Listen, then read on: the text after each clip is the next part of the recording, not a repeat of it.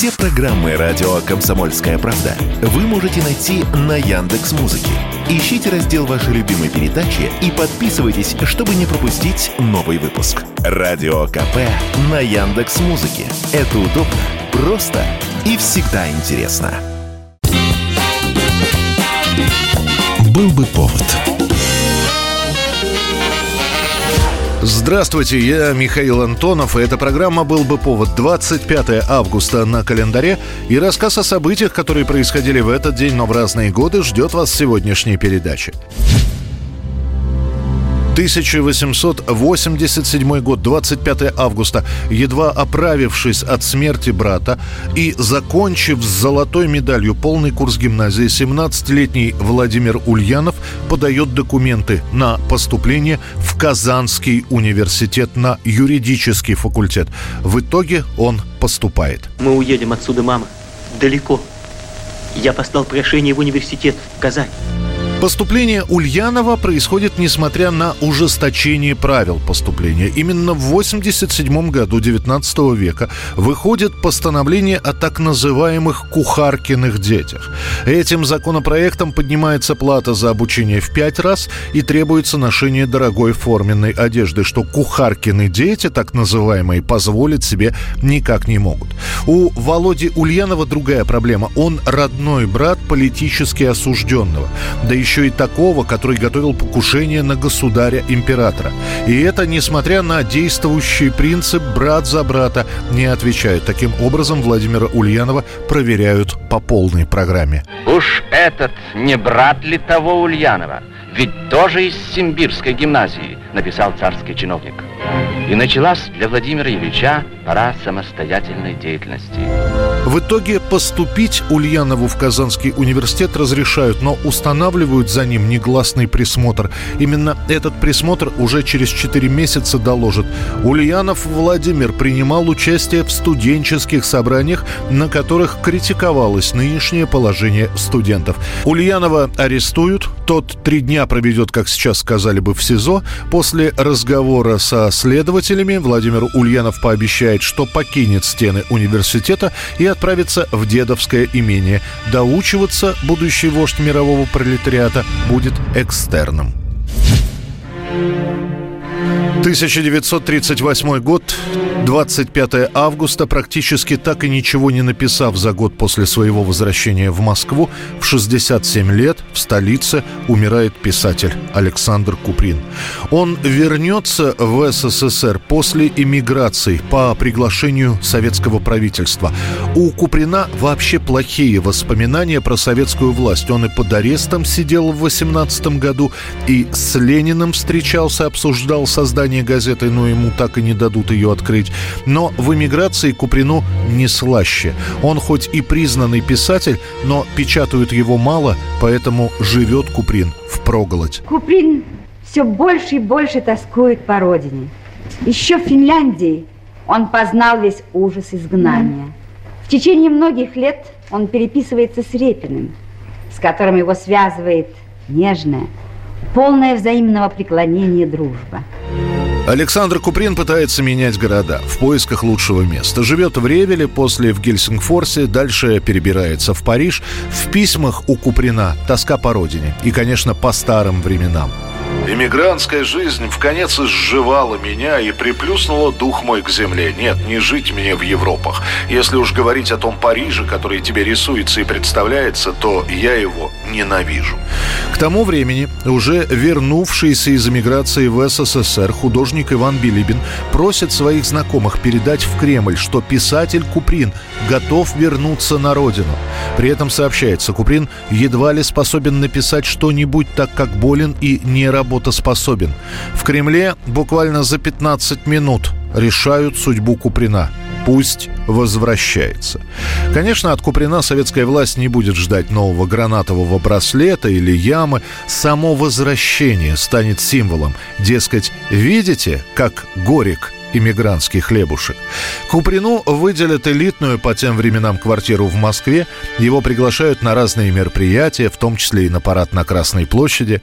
Я бесконечно счастлив, что советское правительство дало мне возможность вновь очутиться на родной стороне в новой для меня советской Москве.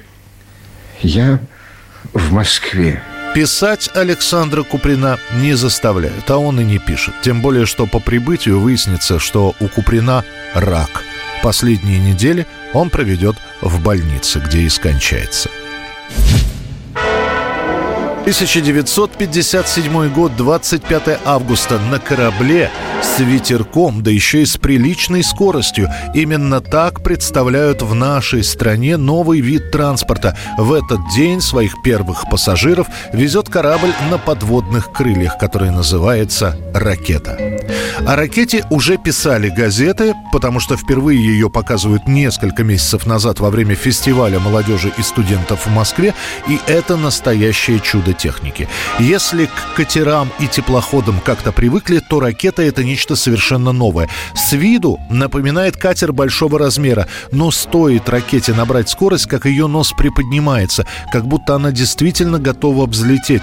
Стартуя с причала в Москве до дальнего Подмосковья, ракета добирается за рекордные 40 минут, что вдвое быстрее, чем электричка. От Горького до Казани 7 часов, медленнее, чем на самолете, но зато какие виды открываются пассажирам. Правда, на такие длинные расстояния ракеты не станут ездить и фактически сразу превратятся в туристический транспорт. Хотя на коротких маршрутах, чтобы попасть на ракету, у причала выстраиваются очереди. Чуть позже к ракете добавят модификации. Они также получат космические названия «Метеор» и «Комета». Комета Новый мощный корабль из семейства крылатых с успехом бороздит теперь морские просторы. Его скорость намного больше, чем у обычных морских судов – 70 километров в час. От Сочи до Сухуми комета идет два с половиной часа. 1983 год, 25 августа. Еще совсем недавно хоронили Брежнева, и многие считают, что с приходом на пост генсека Юрия Андропова пусть и будет ужесточение каких-то мер, но жить станет полегче. Но нет, надежды многих не оправдываются. Об этом не сообщается в советской прессе, там все нормально, идет уборка урожая, закрома Родины пополняются, но вот западные станции, вещающие на русском языке, именно в в этот день, 25 августа, сообщают ошеломляющую новость. Советский Союз подписал договор о покупке в США зерна на 10 миллиардов долларов. Те люди, которые в тот момент слушали вражеские голоса, после этой новости делятся на две группы. Первая говорит, что Запад клевещет. Это чтобы у Советского Союза хлеба своего не было. Такое, может, и было при Хрущеве и его кукурузе, но не сейчас, нет. Поверить в это решительно невозможно. В ордена Октябрьской революции совхозе Себряковский Михайловского района чествует героев жатвы. Звено из трех комбайнов «Колос» – намолотила за световой день около четырех с половиной тысяч центнеров зерна. Другие слушатели лишь качают головой, довели страну. Те, кто работает непосредственно на посевной, знают, хлеба действительно не хватает. Есть фуражное, кормовое зерно, а не то, из которого хлеб делается. Нет мощностей, чтобы убрать зерна без потерь. Где был хороший урожай, нехватка техники, там зерно просто сгнивает. А тут я деньги получил, накопил, вот поехал на курорт. А хлеб меня уже ну, волнует по-человечески. Это волнует, конечно. Мне хорошо, чтобы он добрый был, но... Ну, а вдруг он не такой добрый? Ну, а я уже деньги получил, все. В-третьих, в некоторых регионах последние несколько лет засушливое лето буквально сжигает поля и урожай на них.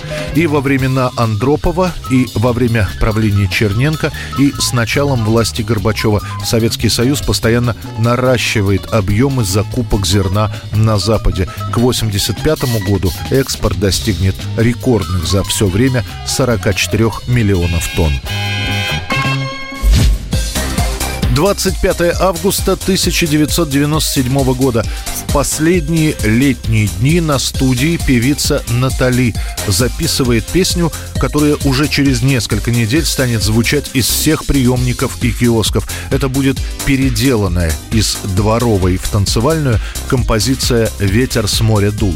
Удивительно, что песни, похожие и по музыке, и по тексту, появлялись и до версии Натали. Например, одна из таких композиций в середине 90-х будет записана Юрием Барабашем, который известен под псевдонимом Петлюра. Видно, не судьба, видно, не судьба, видно, нет любви, видно, нет любви. Если я один, если я один, счастье где же ты?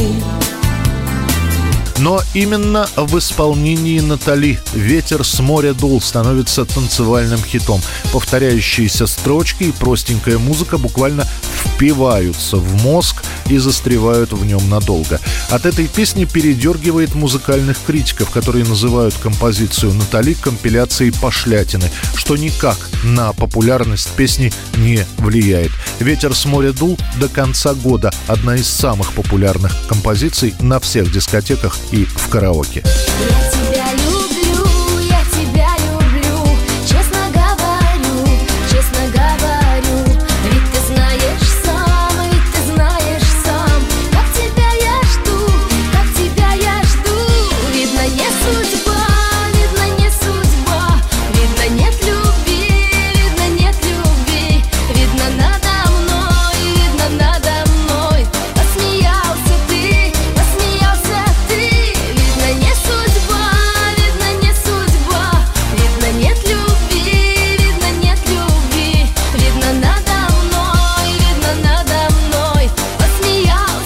Это была программа «Был бы повод» и рассказ о событиях, которые происходили в этот день, 25 августа, но в разные годы. Очередной выпуск завтра. В студии был Михаил Антонов. До встречи.